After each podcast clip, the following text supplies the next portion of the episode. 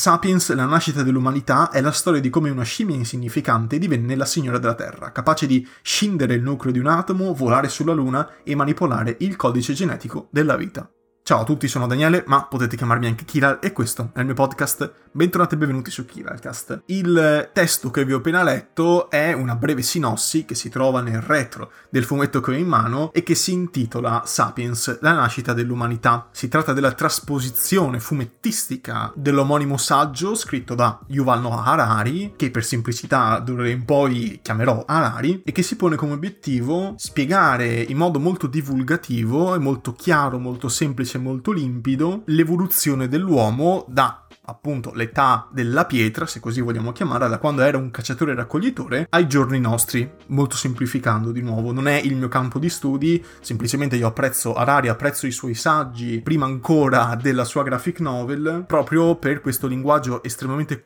quasi colloquiale, però è un termine scorretto colloquiale, comunque sia un linguaggio molto molto divulgativo e quindi riesce a farmi capire, a me che non sono del settore, dei temi che non ho mai toccato con mano, ma che eh, mi sembra quantomeno di comprendere superficialmente leggendo le sue parole e adesso anche leggendo il suo fumetto. Appunto Harari è uno storico, un saggista, un intellettuale conosciuto a livello internazionale che ha scritto Sapiens, ha scritto Homo Deus e 21 lezioni per il XXI secolo. Appena ho visto che aveva lavorato ad una graphic novel in cui traspone per intero Sapiens, mi è subito venuto voglia di comprarla, anche perché ho visto subito che lo stile narrativo che è stato scelto da lui e anche dai fumettisti che l'hanno affiancato, perché ovviamente lui non è un fumettista fumettista e ha dato delle direttive, è stato molto presente nella, nella fase di stesura eh, del, del, fumetto, però il lavoro tecnico vero e proprio l'hanno fatto altri due autori, che sono, e qua sinceramente cannerò le pronunce, comunque sia, eh, dovrebbero chiamarsi David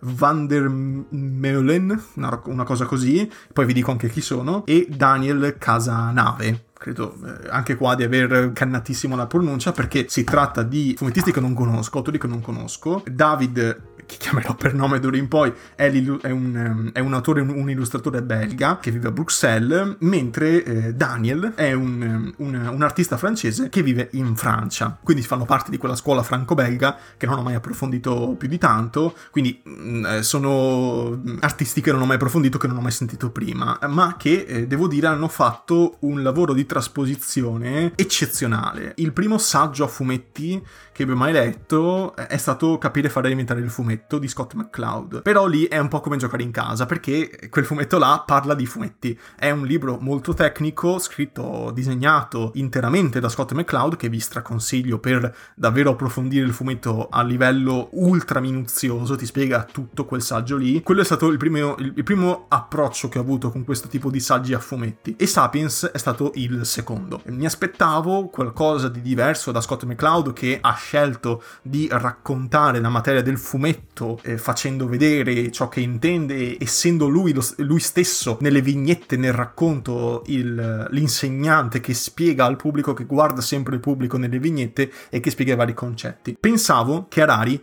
eh, scegliesse un approccio diverso, un po' più narrativo, un, quasi inventandosi una storia, un contorno, eccetera, eccetera, e in parte sono stato smentito e di questo sono contento perché il risultato finale è veramente veramente eccezionale. A fianco dei momenti in cui è lui stesso in prima persona nel fumetto a spiegare, ce ne sono altri in cui sono altri personaggi inventati ad hoc per l'occasione a parlare di altri temi, quindi si crea un po' una specie di eh, dialogo. Ci sono tanti personaggi, tante situazioni in cui semplicemente c'è Harari che dialoga con altri studiosi, con altri professori, con altri ricercatori e si tenta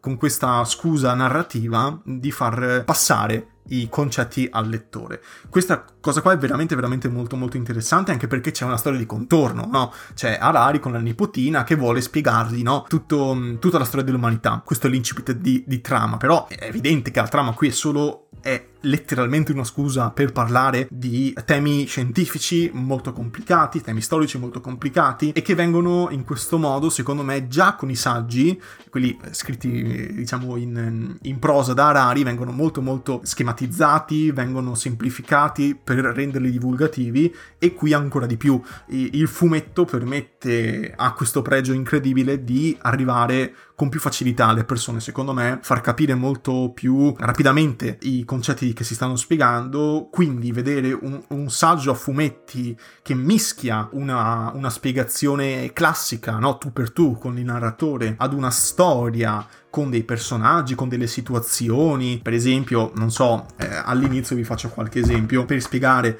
eh, l'evoluzione, anzi no, qua ho aperto a caso giustamente eh, e mi viene fuori un, un, esempio lampante. Per spiegare le credenze le storie che si inventano gli uomini, tipo le religioni, qualunque concetto inventato che serve però a unire le persone, a fargli credere a qualcosa che le tenga unite, che permetta di collaborare tra di loro, eccetera, eccetera, si è usata questa allegoria del supereroe. Questo, questo supereroe si chiama Doctor Fiction, no? Cioè, questa specie di Superman che atterra in questo palazzo in cui c'è Rari con la nipotina e inizia a spiegarti eh, le storie che si inventano gli uomini, che effetto hanno, eccetera, eccetera. Quindi capite che non è un, eh, un fumetto incravattato, eh, non è un saggio che si vuole prendere sul serio, passatemi il termine, cioè non è un saggio estremamente tecnico fatto per addetti ai lavori, questo è un saggio estremamente divulgativo che è adatto a tutti. Però non facciamo l'errore, come ho visto su Amazon sulle recensioni, delle persone che lo ritenevano per bambini. Questo non è un libro per bambini. Harari non è un autore per bambini in generale, bisogna avere un minimo, quantomeno di curiosità scientifica, storica, di mettersi lì a leggere un libro che certo è molto divulgativo, ma si tratta comunque di concetti complessi che non sono adatti dei bambini. Nemmeno questo, questa graphic novel, nemmeno questa trasposizione lo è. Tendenzialmente inizierei a consigliare Harari dai 16 anni in su,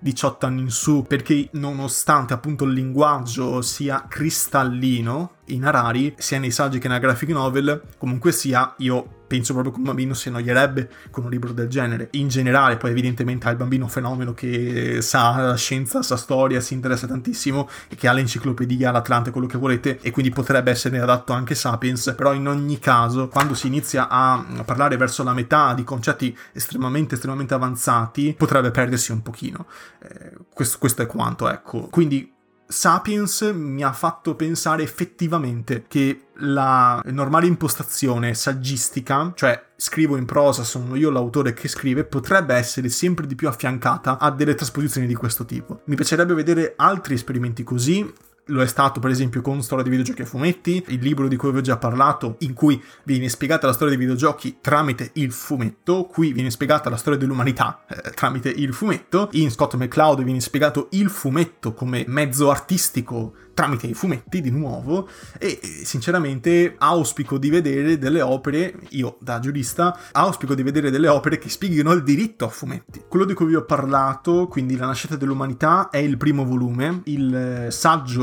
scritto in prosa di Harari è molto molto più lungo, abbraccia dei temi anche più avanzati e da buon eh, fumetto che vuole anche un pochino scimmiottare questa retorica eh, del plot twist, del colpo di scena, della suspense che c'è in qualche fumetto, appunto finisce con un cliffhanger, non credo di spoilerare di niente nessuno se vi dico che il secondo volume che ci sarà sarà sempre su Sapiens, sarà sempre una trasposizione di Sapiens, però di un pezzo successivo, cioè quello della rivoluzione agricola, quindi nel primo volume si parla quasi interamente dei cacciatori e raccoglitori e poi andando avanti con la storia ci sono gli agricoltori, quindi è proprio una linea del tempo storica che prende per forza più albi, cioè questo è solo il primo e non credo nemmeno che il secondo sarà l'ultimo, credo ci sarà una trilogia, perché il saggio dell'aria è veramente veramente lungo, è un bel mattone nonostante sia molto divulgativo e non penso ce la farà a fare solo due, due volumoni, che comunque sia sono volumi cartonati, le pagine sono belle spesse, non, non si vede l'inchiostro da pagina a pagina, quindi è di una qualità eccezionale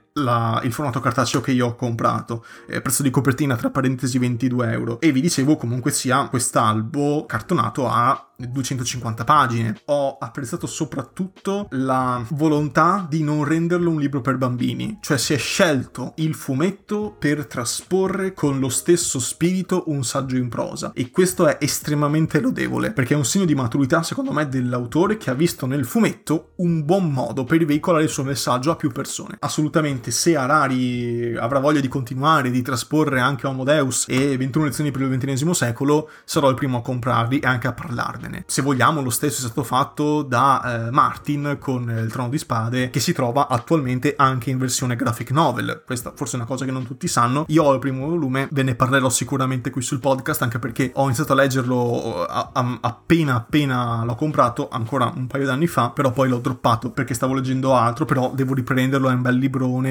il piano dell'opera lì è ben noto, vi invito anche a fare qualche ricerca se volete comprarlo e so- saranno tanti volumi. Questo è quanto. Vi consiglio Sapiens, il primo volume, quando uscirà il secondo ve ne parlerò, quando uscirà il terzo, se uscirà, ve ne parlerò. E niente, io vi consiglio di stare attenti a questi saggi a fumetti perché iniziano ad essere numerosi, vedo un'ottima spinta in questa direzione. Credo veramente che si possa fare tanta roba con questo tipo di linguaggio e si possa sdoganare ancora di più il fumetto in un, in un ambiente, quello intellettuale,